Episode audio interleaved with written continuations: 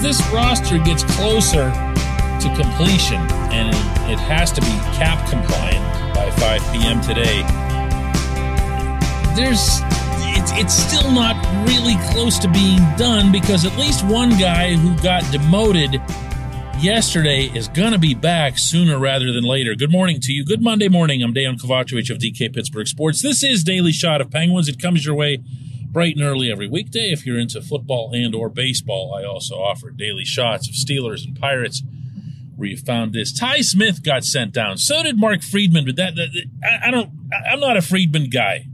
You probably know that if you've been listening to this program for a while. Ty Smith, though, I covered this last preseason game at PPG Paints Arena over the weekend against, I don't know, like two thirds of the Buffalo Sabres. But what you're looking for with these exhibitions more than anything else are situations between teammates as opposed to what it is that the opponent is allowing. And believe me, Buffalo was allowing a lot. And Smith and Rutta, Smith and Jan Rutta really had something going. Uh, Rutta seemed to really enjoy working with Smith because of his mobility, because of his ability to dance at the blue line. And that's probably the best uh, word I can use for what it is that he does. He's a violent stick handler. In other words, he goes really left and really right with his stick handling, which is something you don't see a lot of in hockey, and you very rarely see it from a defenseman, but he's good at it. Because of his skating, he's doubly shifty. And Rutta knew, you could tell, that as soon as he'd whip it across to the left point, meaning just a point to point pass, that Smith was going to find a way not only to keep the puck in the zone, but to make something happen. And he would go I don't know, dipsy doodling around one of the Sabres, did a give and go with Gino back and forth and back and forth. Uh, this is a really gifted offensive guy. This is also a guy who was you know, waiver exempt. And the Penguins needing to get cap compliant managed to get themselves $83,000 in change under the cap by making both of these moves. I'm going to repeat this. Smith is here to stay. He's 22 years old. He can really move. I, I wouldn't put his Uh, his his skating at some elite level, but I would say that he's shifty enough that you would think he's at an elite level, if that makes any sense. He's going to get a lot of points in the National Hockey League from back there. The Penguins need what it is that he brings, and I'll explain that in a minute. This portion of Daily Shot of Penguins is brought to you by the good people at the Greater Pittsburgh Community Food Bank, where they're committed to providing food for all of our neighbors in need across Western Pennsylvania. They, in turn, need your help. Find out how $1 can be turned into five full meals for those in need. Visit pittsburghfoodbank.org. Remember all that talk around the NHL draft up in Montreal? I was hearing a lot of it up there myself about how the main emphasis of management in the offseason was going to be to find more defensemen who were going to be better at clearing the front of the net. It drove them nuts what the Rangers were able to do to them, what Chris Kreider was able to do to them, uh, all of the pucks that went in off of Mike Matheson's various body parts endlessly, it seemed, in that series. And they felt it was important to address that. And they even addressed it in a way, although it's not going to be shown for years to come, through the draft uh, with both their first round pick, Owen Pickering, as well as some in the later rounds. But the other thing that they never talked about was the emphasis that they wanted to put on improving their breakout rate. Now, there's a reason teams don't like to talk about this. In hockey, analytics are still so team by team, meaning there are currently 32 completely separate statistical models from here to Seattle and back. Because every team tracks its own information, and there's very little of it that's available in public. I'd gotten the sense with some of these moves and some of the uh, acknowledgments that had been made throughout training camp that the team really wanted to improve its breakout rate. And what that means, plain and simple, is how successful are your defensemen at making the first pass, which is a very old school term, the critical first pass out of the zone. I brought this up with Sullivan over the weekend. This was his response.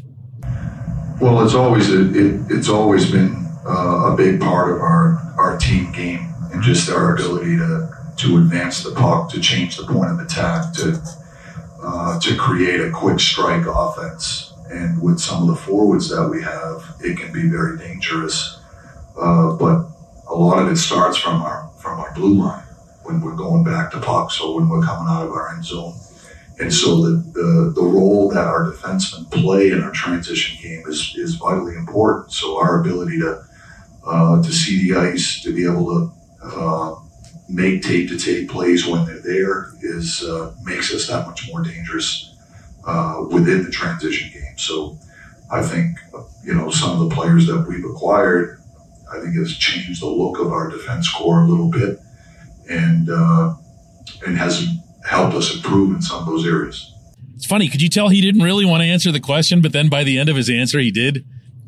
Good for him. That's who he is. Uh, this is uh, something the team definitely needed to work on, and it probably wasn't going to happen with the existing cast. So if you think back to it, who were the two guys that got moved out? One was Matheson, the other John Marino.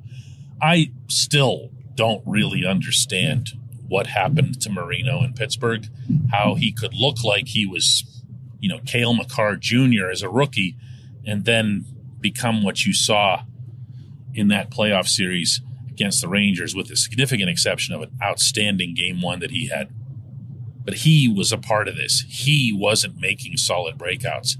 Matheson, on the other hand, was. The problem was Matheson was the breakout. Matheson was never interested in a first pass. Matheson thought he should be at the receiving end of his first pass. So he would just take the puck and just explode out of the defensive zone. Now, while that was entertaining and really, really something to witness whenever he'd pull it off, it wasn't something that was going to work well with this particular group of forwards, and one of them specifically. Sidney Crosby is not one to complain about like anything in public. But Sid wants the puck. Sid wants the puck, meaning not for himself. He wants the puck up and out of the zone to any of his line mates as quickly as possible. Why? Duh. Think about it. You know, if those guys get it sooner, faster, as you just heard Sullivan uh, kind of begin to lay out in his answer there, the entire team becomes more dangerous. There are more chances for odd man breaks. There are more chances for the other team to feel compelled to take a penalty. When you're not getting that pass, when you're either standing there watching a turnover or standing there waiting for Matheson to fire up his rocket boosters, it's not going to have the same effect. So, Smith will be a significant part of this, and so will Rutta. Don't underestimate that. He's thought of as more of a defensive defenseman. Watching this guy uh, carefully in this preseason game, he wasn't shy at all about joining the attack. On one occasion, led the attack and ended up getting a quality shot on goal from the right side. So this this core is going to be better at that, except for one player. I know. One of these days we'll get around to really, really discussing what's happened to Brian Dumoulin, but not today. When we come back, J1Q.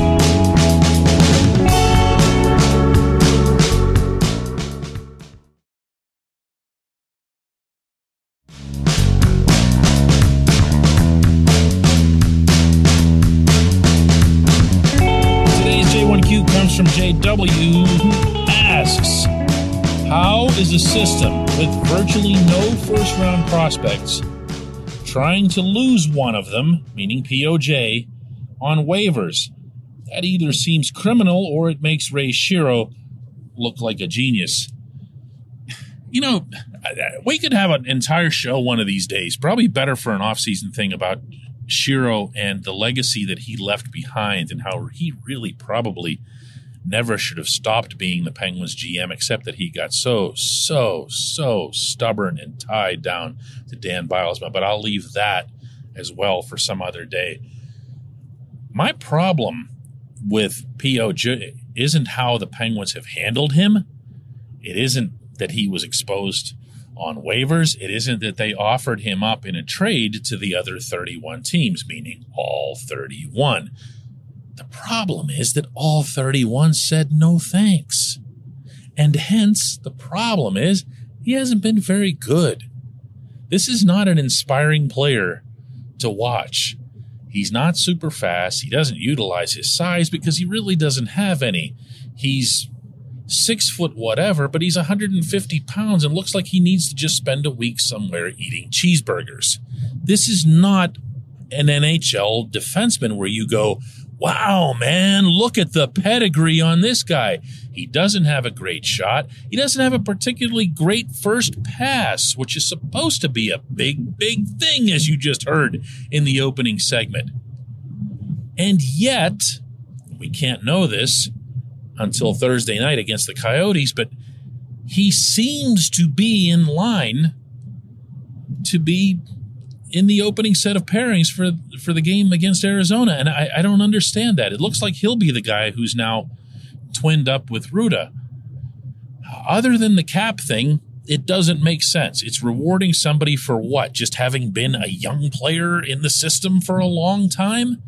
Or that one really neat stretch that he had when he first came up a couple of years ago? Remember that? He hasn't floored anybody in Wilkes-Barre. He hasn't fought his way up to the NHL. He's just kind of that guy that, well, hang on a second, because you said this yourself. You said, eh, how can this organization that has no prospects, you know, go about losing one on waivers? That's not a reason to keep someone. It's not. Got to be able to play. I heard a lot of this stuff last week too about Radim Zohorna. Oh my God, how can they let Zohorna go when they have no young guys? Okay, first off, Zohorna's 26 years old. He's not young. POJ really isn't all that young either. And neither of them are doing anything. So Zohorna goes to Calgary. He has a nice assist in one of the Flames preseason games. And he was talking about how it's great that he's in the NHL to reporters up in Alberta and saying uh, that this was something that he, he really feels like he belongs at that level. Guess what happened? Yeah, the Flames didn't want him either. So, poof, there he went. The Penguins had a chance to reclaim him yesterday on waivers. Guess what? Pass. This this thing that this fan base, I hate to generalize, so I'll say some in this fan base to cover myself, are obsessed over this idea, this notion that the Penguins hate young players and that they don't want them to do well or that they want to bury them.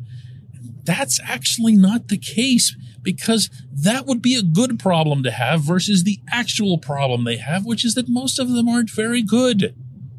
And there's a reason they aren't very good. They gave up all their first rounders for pretty much a decade so that they could win championships.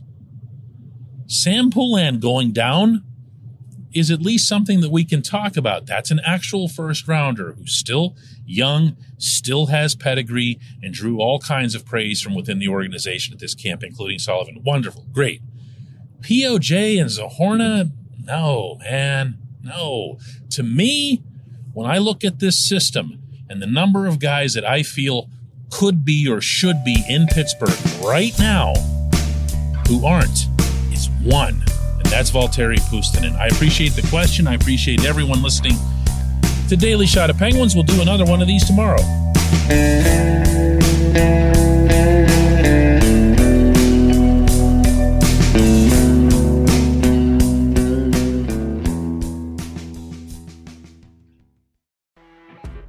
You know, when you're listening to a true crime story that has an unbelievable plot twist that makes you stop in your tracks? That's what our podcast, People Are the Worst, brings you with each episode. I'm Rachel. And I'm Rebecca. We're identical twins who love true crime cases that make you say, didn't see that coming, and we hate the people responsible for them. Listen to People Are the Worst now on Apple, Spotify, or wherever you get your podcasts.